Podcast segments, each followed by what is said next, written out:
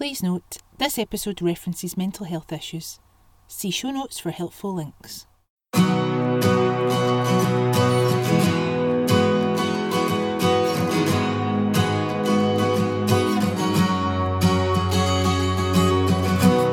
I'm Lisa Kennedy and you're listening to The Braw and the Brave.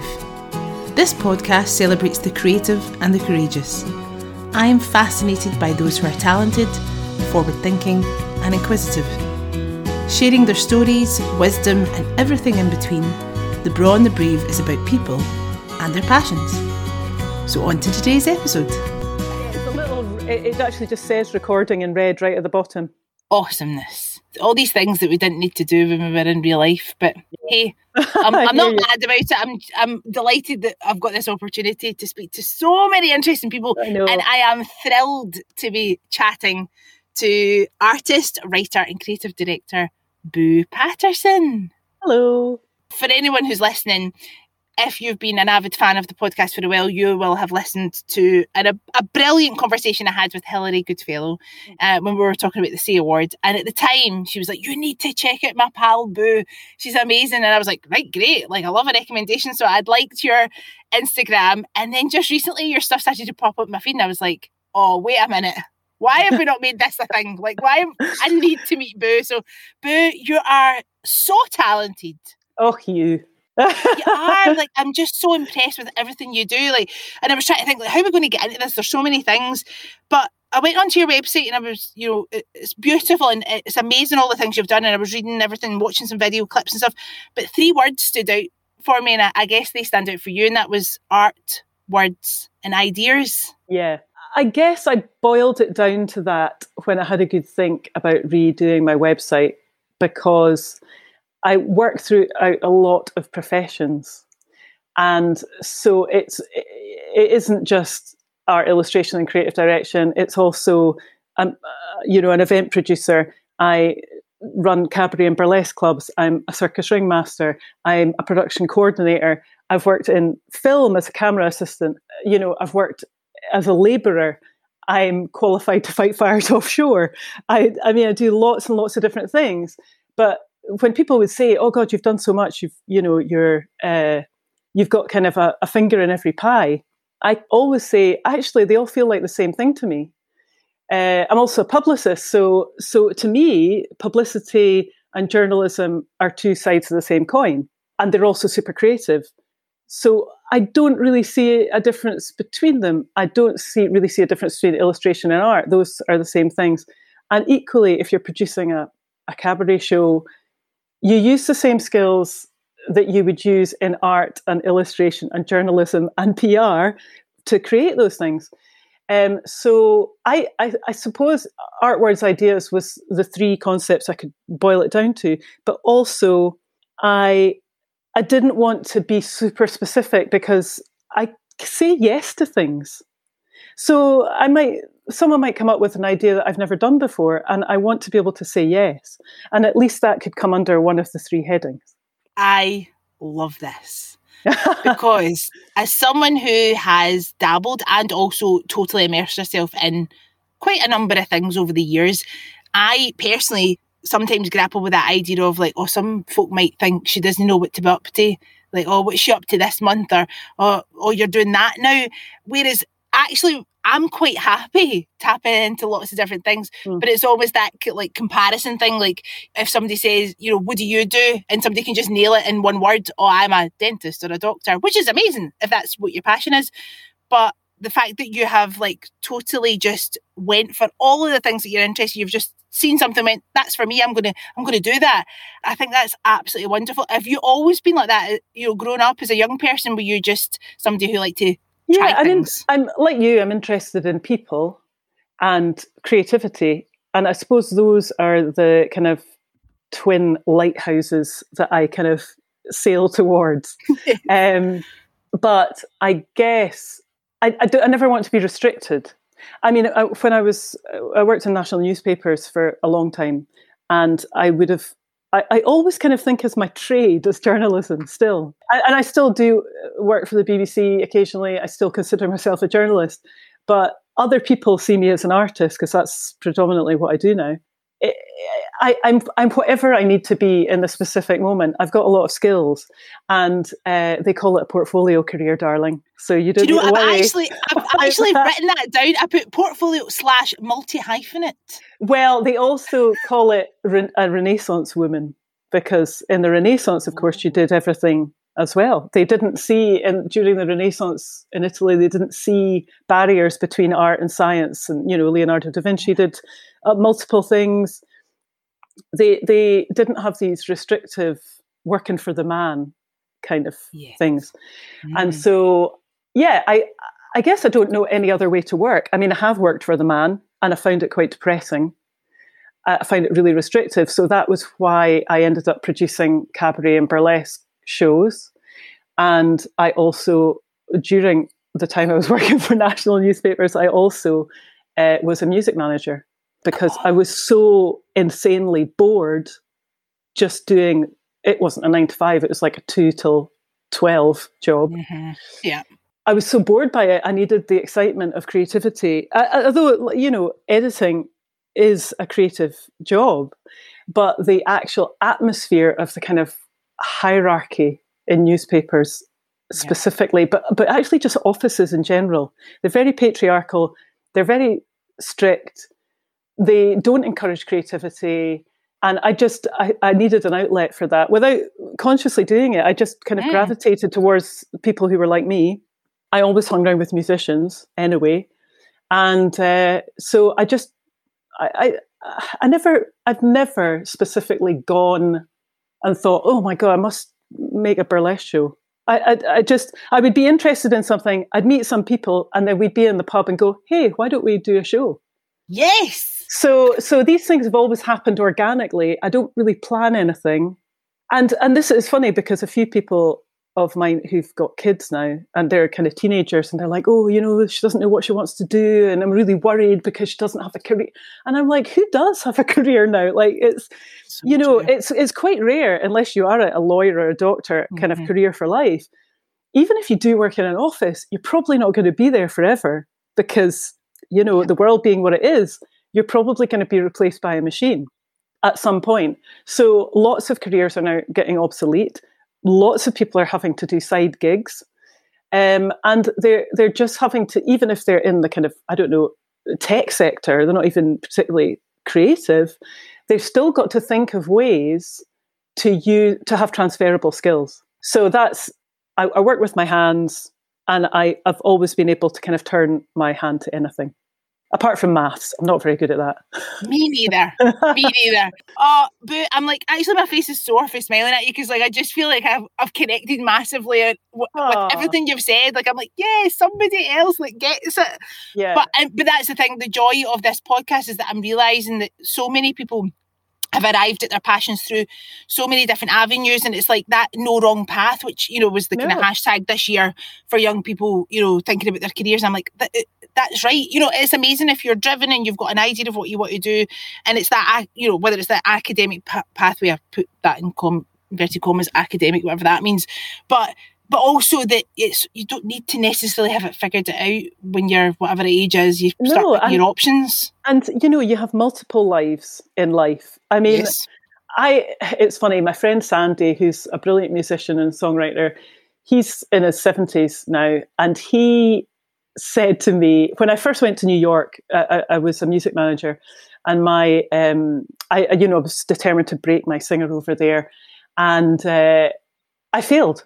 Miserably. I was actually starving, properly starving. Wow. I ran out of money. It was utter misery. And I wrote to Sandy saying, you know, I failed, and I don't know what to do, and I haven't got any money really to fly back, and I'm literally starving. I'm living off like one pizza slice a day. And Sandy said, you know, I'm 70, I still don't know what the hell I'm doing. He said, when you're 20, you think you know it, and you don't. And he said, then you get to be 30. You think you know it, and you still don't. And he said, you know, I still don't know what the hell's going on. He said, I've just, you know, I'm a musician that no one's really heard of, and yet suddenly now I'm playing at Celtic Connections, the main concert hall, and who knew that this would happen to me? And he said, the thing is with life is that things can always change any second now. So as long as you're, even if you're in the river of life and you're standing still, the river is still flowing around you. The river never stops flowing. So even if you stand still, something will happen. But you can swim down the river and see what there is. You could be active, or if you're passive, you can just stand. But something will still come by you. So I'm not fatalistic in the sense that what's for you won't go by you. I don't really believe that. But I do think that, you know, life isn't about doing things for other people. It's not about working in an office to earn money to do that, because that's not an experience. I think it's more about getting money to live your life. And so I guess the reason I've had this kind of peripatetic career is just that after I stopped, you know, working in journalistic offices because I found them so stressful, I just thought I can't go back to that life. Like I actually, the turning point came. The last newspaper I worked for, I was getting bullied so much I developed a heart condition. They eventually paid me off. I went to the doctor, and it was a locum who had never seen before, a guy in his early 60s, and he was Dutch. And he said to me, "I don't care how much they're paying you, but it's not worth a heart condition at 36. He said, "If you worked in a bar, I think you'd find that you wouldn't have a heart condition." And actually that, whenever I feel like I'm about to make the wrong decision, you know, something feels a bit uncomfortable for me, and I've got kind of, you always know, there's always a red flag inside you going, this doesn't feel right. So when you get the red flag, always just think of that guy. It's not worth a heart condition at whatever age. And I thought, what am I going to do? Because I've got this huge wage that I was earning by then, and I had a mortgage associated with the huge wage. And I just had to give it up. I just had to feel the fear and do it anyway. And, you know, I'm not going to lie, I have been incredibly hungry in periods, but I'm still here. I got by. You know, and that's the thing, you always do still get by. Like, even if you go through hard times, and still the hard times are informative to you as a person, because they allow you to be more empathetic to other people. So even the bad situation, it isn't really a waste. You can feed it back into your life and help other people with it. And that's what I've done with the book, actually. I have severe depression, and I was going through another depression after, you know, another bleak time. And I thought, you've got all this information from like 23 years of therapy, or about 20 years at that point. Like, just use the information that you've got and, you know, make a first aid kit for your brain.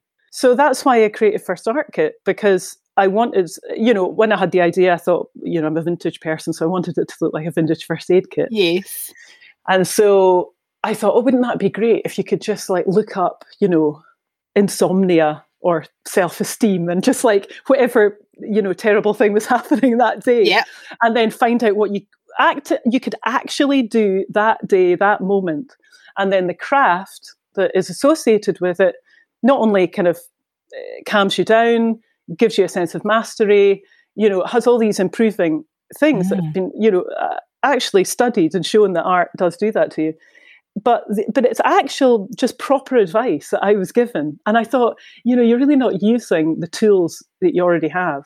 So that's why I made it. I know the joy of being in spaces with people and holding space for people to be creative, because I really believe everybody has, you know, the ability to be creative. And like you're saying, you can be creative in journalism. You can be creative if you work behind a bar. You can be creative. It doesn't matter what you do, but it's like harnessing those ideas that you've gotten and bringing them to life, whether it's like a tangible item that you're going to create, or, you know, it's a piece of dance or piece of music. And you'll have known the joy of all those experiences, all those things you've said yes to in your past, where it's pure magic when that creativity is like fueling.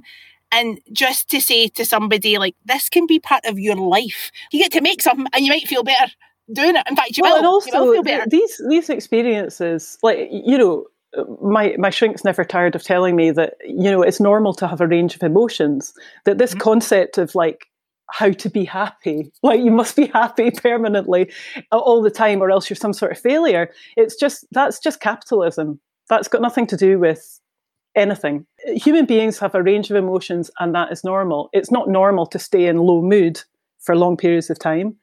That's, you know, something has happened for you to have that. In my case, I had multiple traumas. So obviously that kind of repeats until you deal with it. But things like insomnia, you know, tend to be caused by stress. I think they can ultimately, these things, once you look back on them, they're obviously awful to go through in the moment, but they can be used as springboards to positive things. And I guess I hope that's what the book does, because it gives you a way to deal with the actual problem with, you know, modern day actual advice from shrinks. And it also, if you do the crafts, like maybe you or one of these people say, I'm bad at art, I can't, you know, I can't do art, because you've been told as a child that you're terrible at it. But with this, I've made it so easy for people that people who just literally have hands can do these crafts. And, you know, there are more complex ones and there are easier ones. But even if you are one of the lucky people that doesn't have anything wrong with them and you've just had a delightful childhood and an excellent adulthood, then you can just enjoy doing various different crafts in the book, because it's enjoyable. It's lovely because it's giving people the permission, because like you say, sometimes that idea of like, oh, I'm not arty, like I can't draw or I can't paint, and it's like no, like there's no right way of doing it.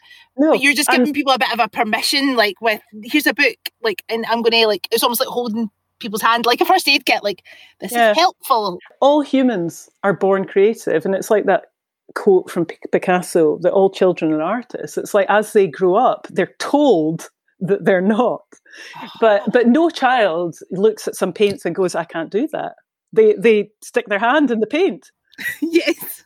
So it's more that we're told as we grow up that some things have value and some things don't. And you can even see it with the government now, how it's treating the arts. Arts are seen as not important, so they're now investing in STEM, because now STEM is the big thing. After they've ignored it for years, they're going, oh, well, let's invest in that, because clearly the NHS is knackered and clearly we've got to, we need more workers in that area. We need capitalism to function.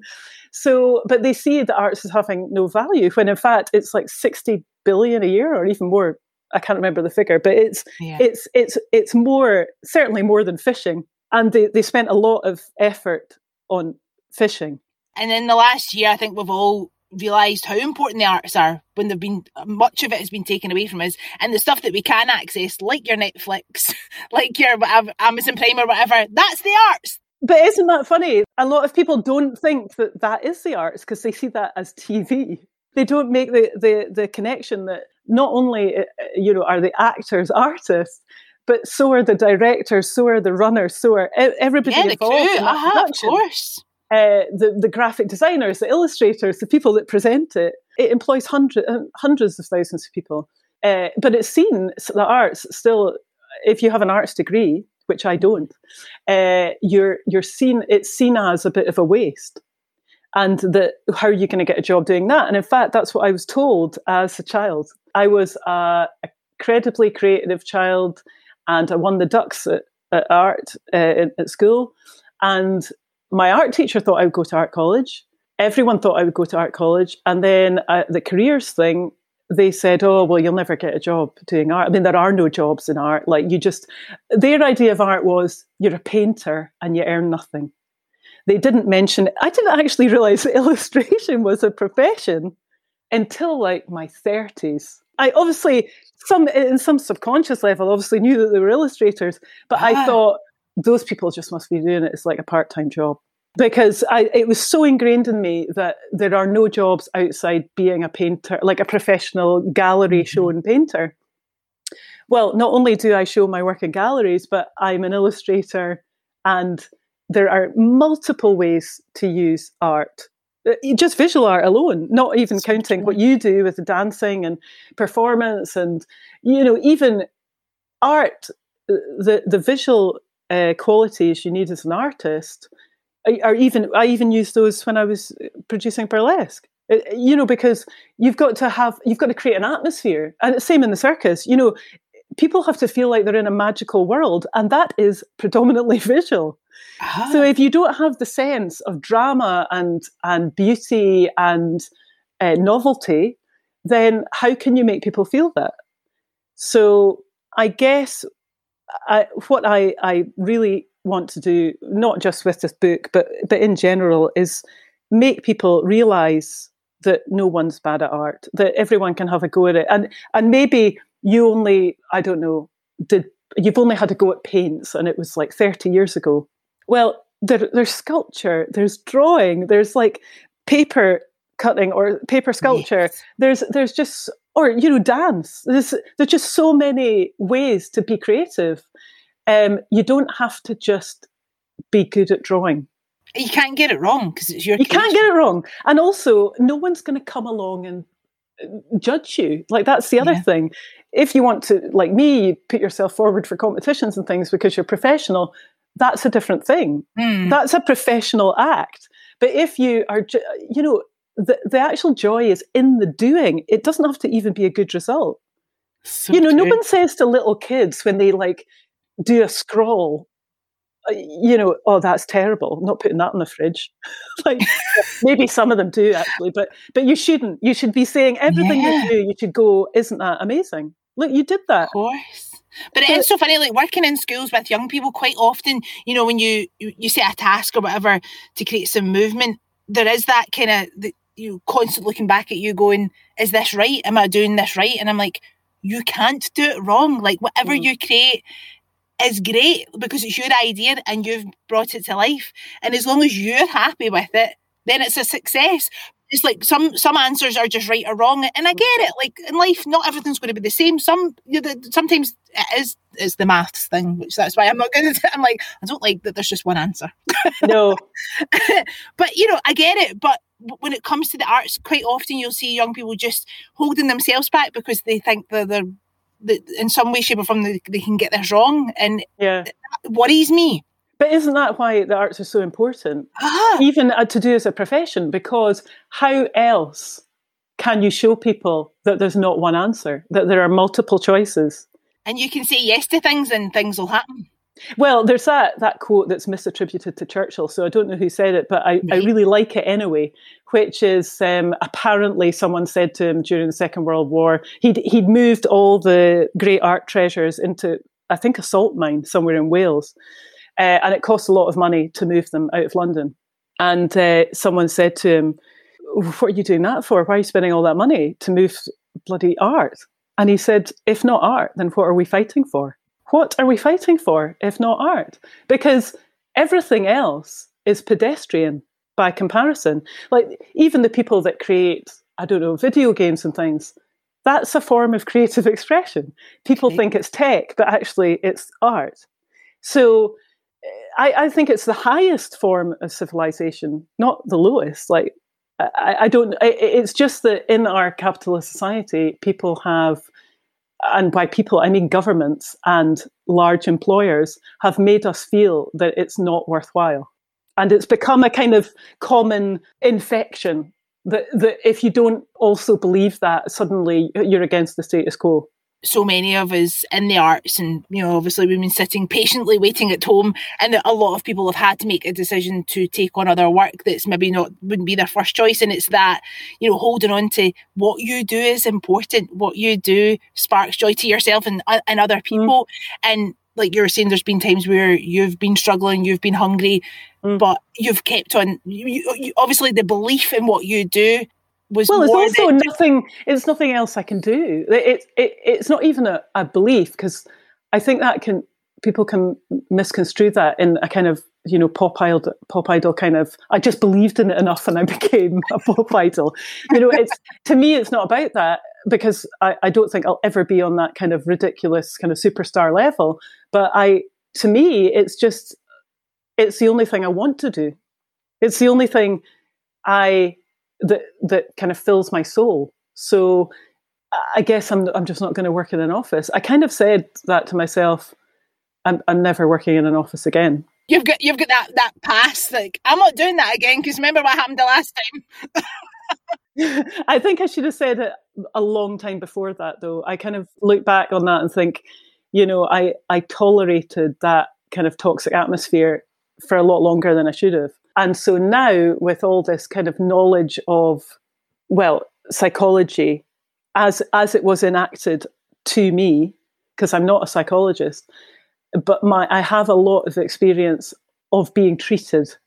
So I hope that comes through in the book to help people. How cool is it to actually have made a book? It's funny because, well, it was the launch day for yesterday for the US, and the thing is, I came up with this idea in 2017. Really? So, yeah. So any author has sat with a book.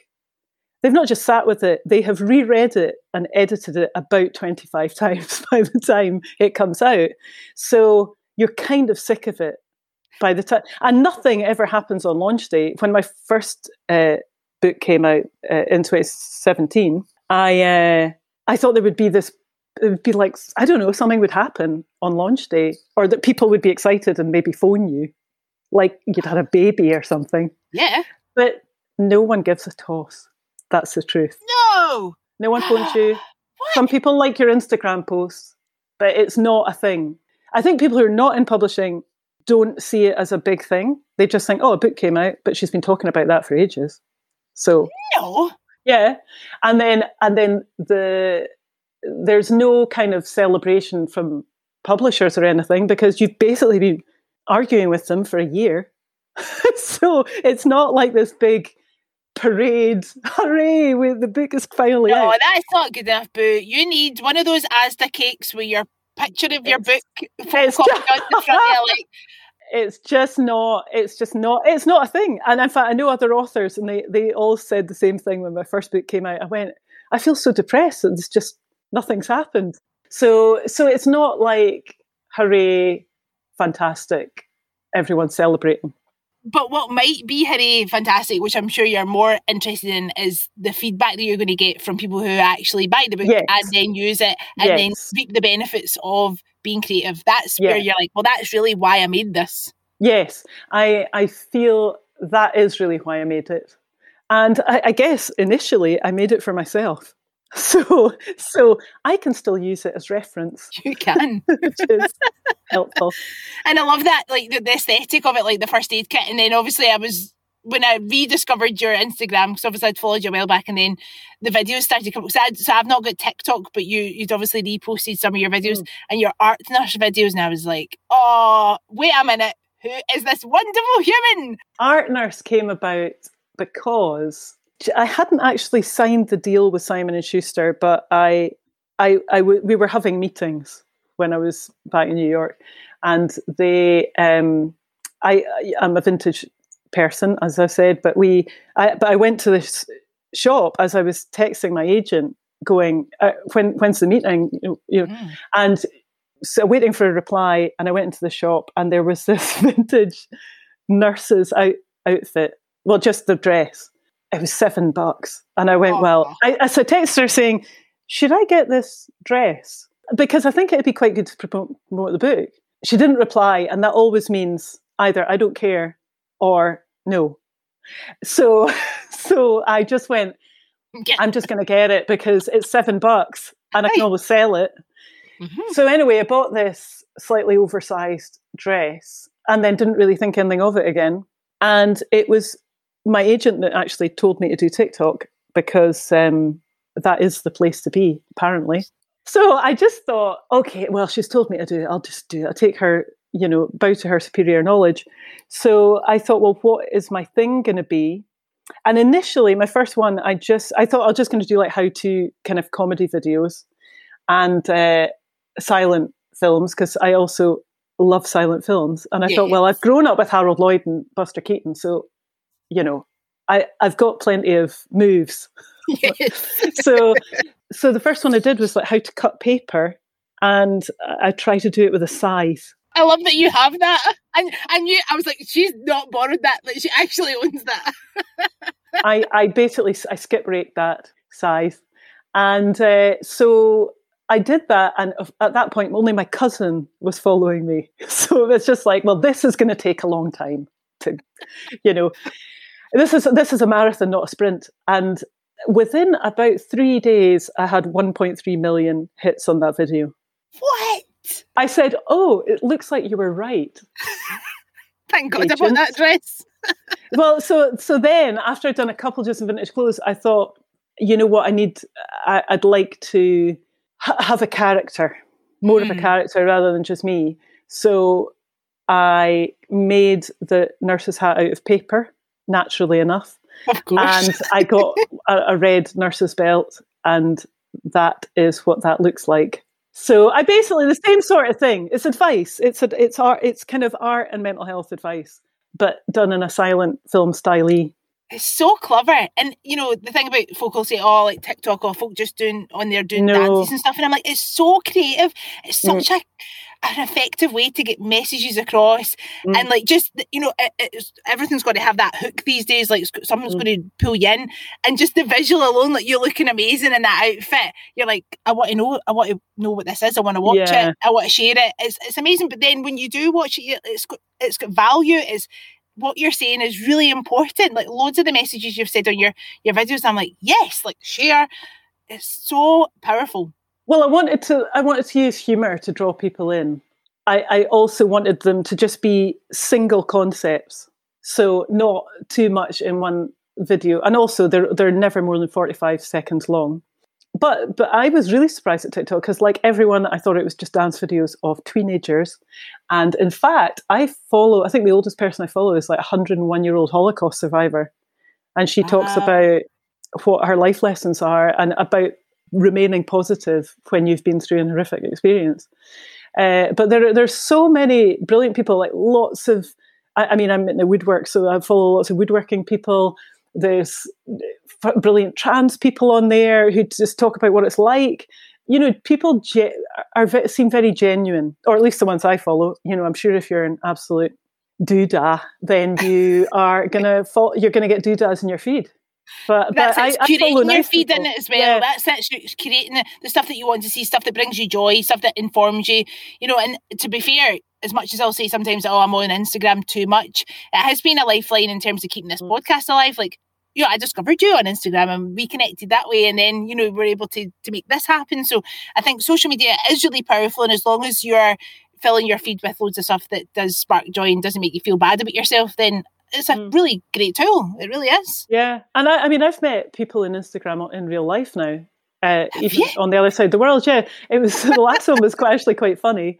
I obviously used to be a jazz manager, and so I'm into jazz. Obviously, I wouldn't be able to do that job. So when I was back in New York in 2019, I was going to this kind of open air film showing, and I passed this brilliant kind of hot jazz band out in the street, and I was smiling as I went past, and this guy shouted, "Boo Paterson!" And I was like, what? And this guy ran after me, and I went, oh my God, you follow me on Instagram. Yes. American man I've never met before. That's bonkers. So that was kind of bonkers. But it's funny because I follow him because we all have the same jazz friends in New York, but we had just not met up to that point. But it was really quite random at the foot of the Manhattan Bridge, this jazz band, and this like random guy ended up chatting to him for hours. So that is so cool. It was really cool. And, you know, other people I've met, and it's just, if you can translate it to the real world, I think it has really a lot of value. 100%. In terms of like, so it sounds like you've spent quite a lot of time in New York as well. So at the moment, are you in Glasgow? Am I speaking to you? No, I am in Fife, but I'm about to move back to New York because I only came back to renew my visa at the end of 2019, and then it was approved 2 days before lockdown, so I've basically been stranded here for 18 months. So I need to go back to my life, and I'm just waiting for Biden to reopen embassies so that I can leave. Wowzers! And so initially, like you were taken to New York because of your work in music that night, yeah. So basically. Well, here's another job I had. I was working undercover for a professional gambler. That is like a soundbite in itself. Drops mic.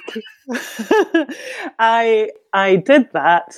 It was horrendous. But it was the only way I could pay my mortgage during the 2008 crash totally wiped out my business, wiped out my burlesque club, just wiped out everything. And I had to get the NUJ to pay my mortgage in the January. And then my mate, who is a sports editor, he said, I've got a mate I went to school with who is like a pro gambler, but he's obviously barred from betting shops because he wins too much. Now, it's not illegal to put bets on for someone else, so I wasn't breaking the law. But there's a policy of my ball, my game. If they find out that you are gambling for someone, you've got insider knowledge, basically, they'll just bar you. And then that would be my income taken away. So I would sit in a cafe on Rose Street and I would have my, I wore combat trousers so I could put £100 rolls of about 2,000 quid in each leg. And so I would then get a text from my gambler and I would write the chit very quickly, but then I had to leave all my stuff behind in the cafe and like sprint to either a betting shop, because that's where you make your money. They bet on the same people as everyone else, the same horses as everyone else. It's just that they catch the odds before they drop. But that profession is called a putter honour. There are actually lots of us, I found out. A putter honour? A putter honour, because you put on the bets. So I would have taken out the amount of money for the bet and I would place the bet. And you go in the morning and the safe is on a timer, so you have to wait for the safe to open. And then I would get house bricks of cash pushed across the counter at me. So some days I was carrying like 15 grand in my trouser pockets. And there's a big risk of being mugged, obviously. Yeah, of course. So people can't find out what you're doing. But on the other hand, no women bet. There are literally no women in betting shops apart from cashiers occasionally. So I, being nearly 6 foot and a blonde woman, attracted quite a lot of attention, even though I was in like scraggiest clothes possible. So what I would do is I had this backstory, like my granddad, he's got nothing to live for since Gran died. So I do this for him and put on the bets for him because he had his legs amputated and he's had a stroke. So I got him one of those phones with the giant buttons. So I just get the text from, because he can't speak properly since the stroke. So I take the bets. And like, if you weren't going to do it for love, what did you do it for? I have to do this for my granddad. I'm actually a journalist, but I'm just doing this thing. And they were like, the cashiers, because they ask you, like, what are you doing here? And the truth is, like, my granddad was an amputee and he did have a stroke. Only he died in 1986, so I couldn't take bets off him, no matter how big the buttons on his phone yes. were. But anyway, I was getting granddad to text me bets. So you get known, because I would win a lot, you get called a hot face. And that's nothing to do with attractiveness, unfortunately. Ooh. It's to do with, like, £50 from me is worth more than 1,000 quid from some Joe punter, because they know that I'm likely to win. So I affect the betting. The bets were never that big. There was just a lot of them. So mm-hmm. I'd maybe do 35 bets in 4 hours between the two shops. Jeez, all right. And so you're running out of a cafe 35 times. I mean, you know, you try not to let the cafe know. And of course, they were really suspicious. I would get waitresses sitting next to me trying to see what I was doing, and ended up just really stressing me out. I eventually found another cafe that was 1,000 yards further to run, but it was better than being kind of monitored. I mean, it makes for like an amazing story, but at the time, are you like, what is my life? It's incredibly stressful. It's like pure survival mode. You know, I couldn't pay this giant mortgage. The economy was like flat. You literally couldn't get a job. I mean, I can touch type, and I couldn't get a temp job because all the banks had been laid off and everyone who was a blue collar worker flooded the agencies. You couldn't get a job. Couldn't get a job in a supermarket. You had to have a degree to get a job in a supermarket. Right. So like, this was really all I had, and it wasn't enough money. I was still running up huge amounts on credit cards just to live off. In the moment, I had these awful kind of anxiety dreams. In Rose Street, there are two, people don't really notice them, but they're two roses. There's a white rose at one end and a black rose at the other end. And they're made out of pebbles. They're really beautiful, but they're just kind of set into the cobbles. And I used to have this anxiety dream that the black rose failed me. And I fell forward and my teeth smashed, and I had to get back to the cafe to get all my stuff, my keys from my house and my stuff. And people were like, oh, we've got to get to the hospital. And I was like, I can't, I've got to go with no teeth. And so I'd suddenly wake up with this fear that, falling. Had that I dream all the time. And then the last day, I remember I decided to go with my singer to New York and just run away, just take out 20 grand on credit cards and just leave, because I couldn't live like this anymore. And I phoned up my gambler and I said, this is what I'm going to do. And he said, I wouldn't take that bet in a million years. Always listen to the professionals is the moral to that story, because it was too big a risk. And actually he was right, but if you didn't take risk, you wouldn't do anything. So I don't regret. I mean, I said to myself at the time, are you going to regret taking out 20 grand on MasterCard when you're lying on your deathbed? The answer is no. And I paid it back. And the thing is, I owned a house, so I had an asset with which I could pay it back eventually. So yeah, I ran away to New York and starved there instead. But we had great nights out. I had a maze out. We had, we were performing in the best clubs in the world and meeting the best people, and it just became my real home. And that's why I kind of never really left. I would just get eventually, when I stopped being a manager, I just got one visa as an artist. I have a whole other life there, you see. I have all my friends and all my stuff. I've got a whole other wardrobe, a whole other supply of art stuff. I have, another life. I've got another tailor. I've got, just everybody there that supports me is sorely missed, I have to say. Lockdown hasn't just been, oh God, isn't it terrible? You can't go out and meet people.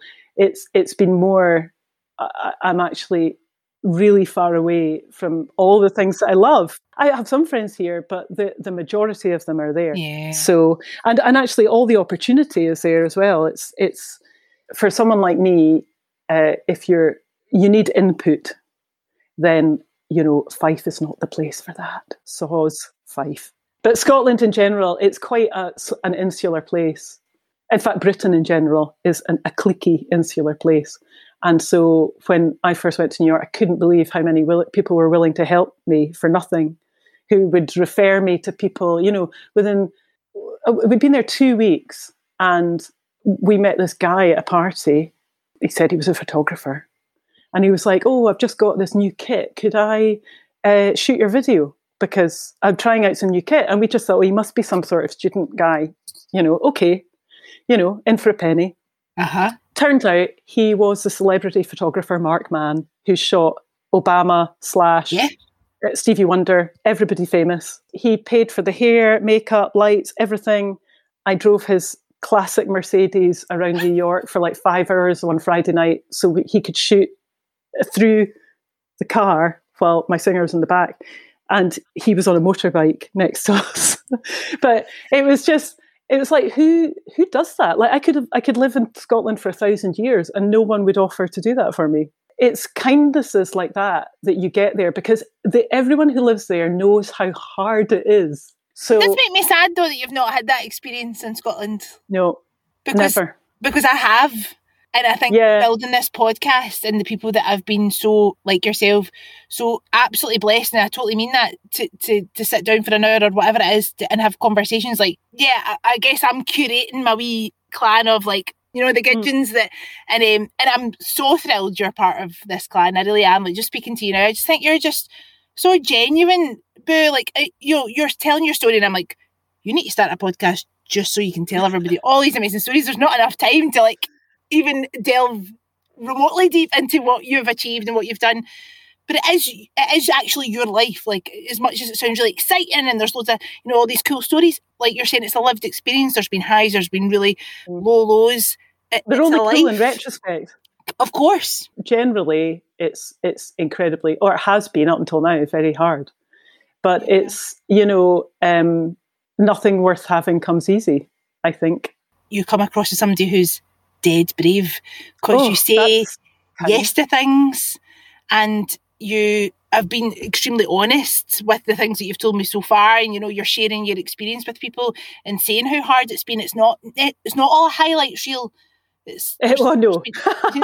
Definitely not. As much as it's being exciting, you know, you're because like because Hilary messaged me saying, make sure you ask her about the circus. Yeah, the circus. It's funny because it kind of typifies a lot of things I've done in life, which seem to have involved running away, and I think that was because I have had a traumatic childhood and a lot of trauma. So, like, running away is appealing to me as a concept generally. And also because my family were just horrendous, I had nothing, I never had anything to lose. I think if you have security and, you know, lovely parents and all that sort of thing, yeah, you don't want to ever leave the security because you feel cared for. Whereas I found that from the New Yorkers. I didn't find that family until I got there. And so here, it just feels tremendously unsupportive. Mm. And I guess if you are, I'm not saying that everyone that feels unsupportive should move to New York, although it isn't a bad idea, just from personal experience. I had no option, but I mean, you say brave, but to me, it doesn't feel brave. I remember one of my shrinks saying something similar, and I said, she's called me strong, and I said, I can't take that because it doesn't feel true to me. And she said, well, what about resilient? And I said, I can take that. Wow. But I can't take strong because to me, strength means somebody that's sorted, that's like, you know, psychologically at ease, you know, and I just did not feel like that person. But resilient, yes, I definitely have an ability to endure. Anyone in the arts, because especially freelancers, they have to be resilient because the amount of rejection you get involves a degree of resilience, or you have to give up. The rejection just from going to auditions, but also the rejection of your ideas, of your not just being able to get any job, of just trying to function on no money, of getting grants rejected. You know, all these things feed into a general atmosphere of quote-unquote failure. Mm. But to even... I'm sorry, but even to survive in life is a triumph. It's funny, I know this old lady, in kind of a neighbour, who has known me since I was born. And she said to me about, you know, because she knows I'm going to New York soon. Yeah. And she says, oh, who cares if you don't make it? You can always come back. And I was like, I know you meant that kindly, but that whole... what if you don't make it thing is exactly why I'm leaving Scotland. Mm-hmm. Because what is making it? What is that? What I said to her was, actually, I'm alive. And there were a lot of times when I wasn't going to be. So it was like the mere fact I am living is a success. This whole idea of this concept of success is like money, and it's like when I'll be happy when. And it's like, that doesn't exist because you'll just then look for the next thing to fill the hole. Yeah, I mean, I'm not very good at the whole thing of like living in the moment. And then, you know, that's a big thing with certain types of mindfulness, which I don't do. I actually do transcendental meditation, which completely stops me having anxiety. You don't have a guided thought. You just allow your brain to be as it is. And you repeat this mantra in your head. But yeah, this whole idea of like, you know, you live in the moment. I'm actually not very good at that. But what I do believe is that the success isn't measured in how many pounds you have in the bank when you die. A life well lived to me is how many experiences you got to have, how many people you loved, how good a friend you were, if you made a difference, if you didn't destroy the planet, you know. So my elderly friend's idea of success is, I think, very... Well, she comes from the early 20th century, so that's why it's from the earliest 20th century. It's no longer applicable.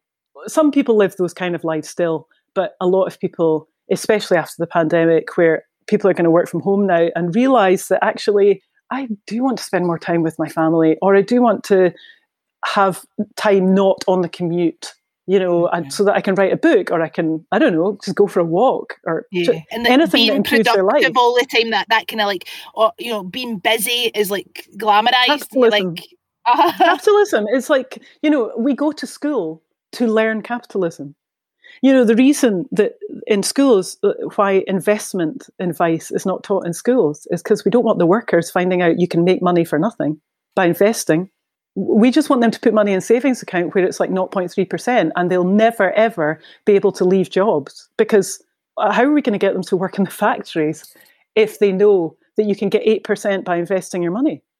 The most important thing they could teach you is how to invest, but they don't, because why would they? They want you to be workers because you're part of the capitalist system. And I hate to come off like a bit Karl Marx and everything, but, and I you know, I'm a capitalist technically because I work for money. But I do recognize that the system is flawed. It doesn't allow for workers or any human being to achieve their own goals.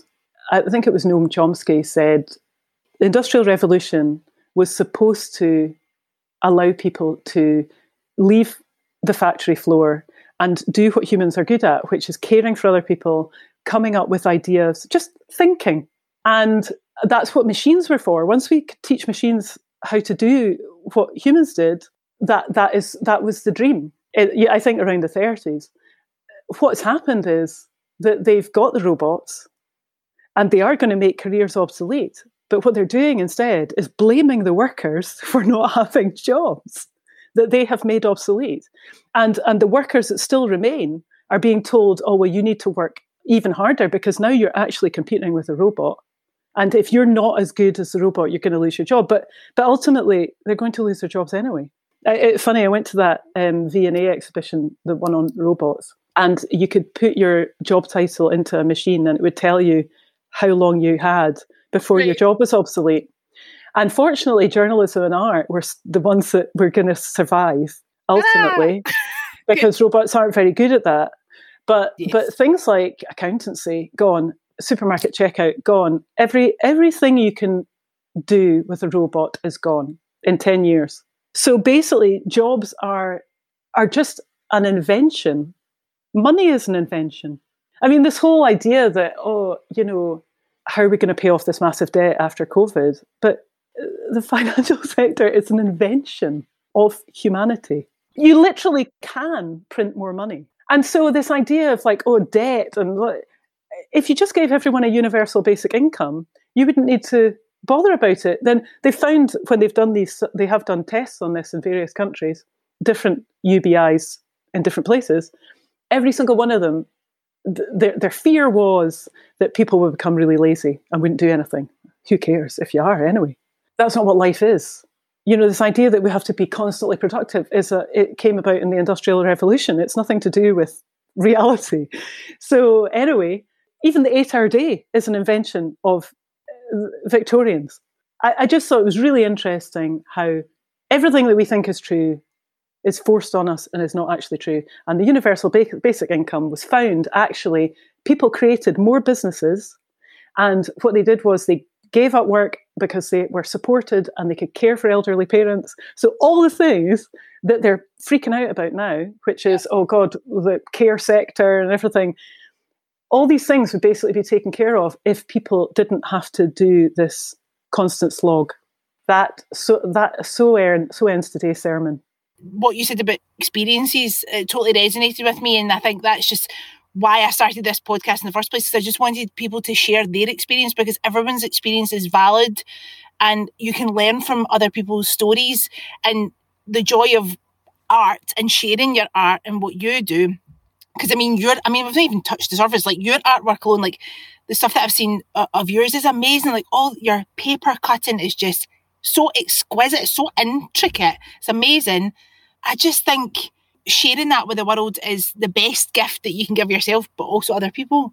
Yeah, I mean, the paper cuts that people are familiar with tend to be the political ones. Yes. And I guess that's why I wanted to use this beautiful medium to talk about ugly things, because it draws people in. Paper cutting in particular has kind of a folksy rep. And so I wanted to take it away from kind of the butterflies and the lovers kissing kind of paper cut thing, and to say something important to me. So, you know, a lot of them are about the way we treat refugees. They're about the way we treat poor people. And so I guess, well, everything I do is just about the things I'm interested in. And that is will organically come out through your art. You can't not do it. It was funny, I once had a gallerist say to me, you know, really like your stuff and wouldn't want you to tone it down in any way, but could you not do so many, you know, things about like Trump being a Nazi? Could you not? I looked over her shoulder in this gallery we were in, and there was a picture of an allotment, and I thought, I'll give you some fleurs. And so the next thing I sent into them was of these beautiful, even if I say so myself, paper sculpture of roses, but the thorns were going right through the roses, and it's called This Is What 1 in 4 Looks Like, and it's about women being raped. Because I literally just couldn't do the allotment picture where it means nothing, makes you feel nothing, but it's just some flowers.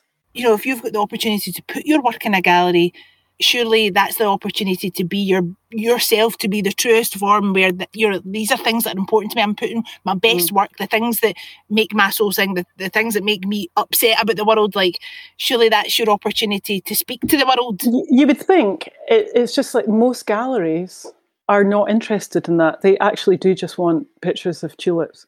They claim that they don't, but actually they do want. They are afraid that they'll put off their punters with challenging political artworks. So I've actually stopped naming a lot of my work that I submit, because if I just call it untitled, then it's a lot more likely to get a buyer. Whereas if I call it This Is What 1 in 4 Looks Like, it doesn't get sold because it's just too upsetting for people. People don't want to be upset. They genuinely just want to, I as an artist, find that quite depressing. But they don't want to be confronted by anything. They just want to look at a sunset, which is fine, but it's not art. And it's not life. It's not life. Yeah, I've found it difficult. The RSA has taken my political work, but I think that's because they're a bit braver. But in general, galleries are scared. You know, if you like pictures of tulips, that's fine. Do you know what I mean? Like, if you like sunsets, that's fine. Like, it's like that idea of, like, there's room for everybody. Like, just, like, but you should be able to make the work that you want to make, because I would imagine there's someone out there that will resonate with, it'll speak to, and they will want, they will accept it, and they will champion it just like they would, somebody else would, a beautiful sunset picture. I think it's just harder to find those people. I think, yeah. You know, again, that's why the market for that is in New York, because in Britain, people are very scaredy. They're a bit keeping up with the Joneses. And, you know, don't really want something to scare the Joneses on your wall next time you have canopies. What's that vagina picture made out of a map of New York? What? Again, it just goes back to that idea. Like, I just get the impression that you are, like, again, I'm just going to say that bravery word. Like, it just seems to me that you are just unapologetically you, which I think is refreshing. And you just say yes to things, and you make it work. You make it happen. It's the graft. It's the blood, sweat, and tears. Whatever it takes. But you're living your life. Well, I've always thought I've got a few key maxims in life. One of them is you're a long time looking at the lid. Another one my friend gave me the other day, which is we each have 2 lives. The second one begins when we realise we only have one. We only have one. So just get on with it. Like, fine, if you just want to watch Netflix and you're happy in your life, that is totally cool. I'm not saying everybody has to live on the edge like me, but I do think a lot of people are unhappy, or they feel that life is just passing them by. And a lot of that is to do with that they're in a relationship of whatever kind, and they feel that they can't go things alone. Especially women feel that, or they feel that they're letting people down if they are not there to serve. And that's not true either. So I feel that life begins at the edge of your comfort zone. Drops, Mike. Oh, boom, done. Done. I think the trouble comes, people get into a kind of rut where they, and everything is just, you know, flatlining, but they fear the unknown. And I am here to say that the unknown isn't scary, but the flatline is. To me, this last year of lockdown has been more terrifying than anything, because it involves no opportunity, it involves no humans, which I just need to survive, and also a huge degree of ambiguity, which I find, ironically, for such a risk taker, I find really stressful. And I think it's because the ambiguity is taken out of my hands. Like, usually, because I do take a lot of risk, the ambiguity is on me, so that's fine. But when the ambiguity is being controlled by somebody else, I can't stand it. I just, you know, not being able to know that I can even fly. That kind of cap on our lives, I have found incredibly distressing. But the fact that you have launched a book in this worrying terrible times that we're in, you've done something productive, you've done something beautiful, you've made a thing that you can actually pick up and you can share with the world. I did, and I did quite a lot of it in lockdown. The first part, I'd done most of the writing at Christmas 2019, and then I did all the illustrations in the first 6 months. So that it was good to kind of have a kind of project during those bleak times. Yeah, it's the UK launch isn't until June the 24th. Okay. So it's only the US version is out now, but you can pre-order on all good bookshops. We will be putting the link in the bio, of course, Boo. Fantastic. Thank you. I wish you all the success with it. And I'm just excited. I mean, the fact that things are starting to move and we're starting to open up, yes, and you can see New York in the horizon. Yes. Like, I'm just excited to see what you're going to be up to next. Well, me too. And it's that, you know, that is what gives me excitement, is that not knowing. It feels like an adventure. Do you have time for the things called the hingamajigs? These are random questions that I like to ask. Hingamajig me? Okay, so I picked out a few for you today. You obviously possess heaps of talents, but do you have any hidden talents that not many people know about? I guess, you know, my superpower is actually doing up houses. It's funny, I'm selling my house just now, and this happens every single time I sell my house. And I buy and sell like every 4 years. And so I've done it a lot, and I grew up in a household where my mum and dad did it sometimes 3 times in a year. It was just meant I had that mental childhood of living in derelict houses. So I've moved, not including rentals, like I think 27 times. So my superpower, I guess, is I make houses that people really want to live in. And every estate agent that comes in, every viewer that comes in, they all go, how do you make your house look like this? And I just always say, well, it's just because I love beauty. So everything that comes in here has to be beautiful. And I don't ever spend much money on it. I always go to auction rooms. Yeah. But I really have a good eye for beauty. And I put things together in a nice way that people seem to really like, because every time I do sell a house, the people who buy always try and buy my stuff as well. I love it. Always. No, that's me. They're like, can I have, you know, XX? And I'm like, no, they're like... No. They're coming with me. But they were like heirlooms. Like, no, you can't. That always happens. So I think that's my secret power. Boo, I feel like I want to make you my mentor in life. I think we can make that happen. Thanks. It's not like I've got anything on at the moment. You know, I could totally... just a book, Nat. Just a book. Just a book, the whole moving house thing. I've got I've got low stress at the moment. I don't want to add to your stress for you. If you could be a fly on a wall in any beautiful space, or not, as the case may be, what room would you be in? I think I would probably go back to 1920s New York, and I would not necessarily be at the Cotton Club, which was segregated and ghastly, but I would be in all the kind of... Well, funnily enough, all the jazz clubs were actually in like the 50s streets then, which is now horrendous. It's like all completely corporate. So like Billie Holiday would like come off a shift, go down there. Well, not 20s, sorry, that would be like 40s, 50s. Mm-hmm. But the 20s, you know, you had F. Scott Fitzgerald was knocking about, and I guess I would probably want to, I wouldn't even want to be a fly. I would just want to be there. But then you've got to think it's a bit like that Midnight in Paris film by Woody Allen, where, you know, the guy goes back in time and then realizes that he gets a choice to live there permanently. And then he realizes there's no penicillin or like Novocaine. Yeah. And do you really want to live in the Belle Epoque where you can get gangrene really easily? So like living in the past is actually just a fantasy. And it's also white privilege because the past was always worse for minorities, always worse for women. I'd probably want to be a fly on the wall as a white man. That's what I'd want to be. I'd love to see what it'd be like to be a white man. Just go through life without having any sexual harassment. That would be great. I feel like there's just been so many drop the mic moments in this podcast. I can't, can't quite take it all in. And the last question that I ask everyone, because it's called The Braw and the Brave, is what is your favourite Scottish word and why? Or phrase. Scottish word or phrase. I'll tell you what my favourite Scottish word is ball bag. Well, I kind of refashioned it to braw bag, and you... Braw bag! You, Boo Paterson, are the epitome of a braw bag. You're a braw bag. You are. In fact, when I get the badges that I've been telling everybody that I'm going to get made, one is winging its way to New York for sure. That is funny. This has been a treat. Thank you so much for your time. Thank you.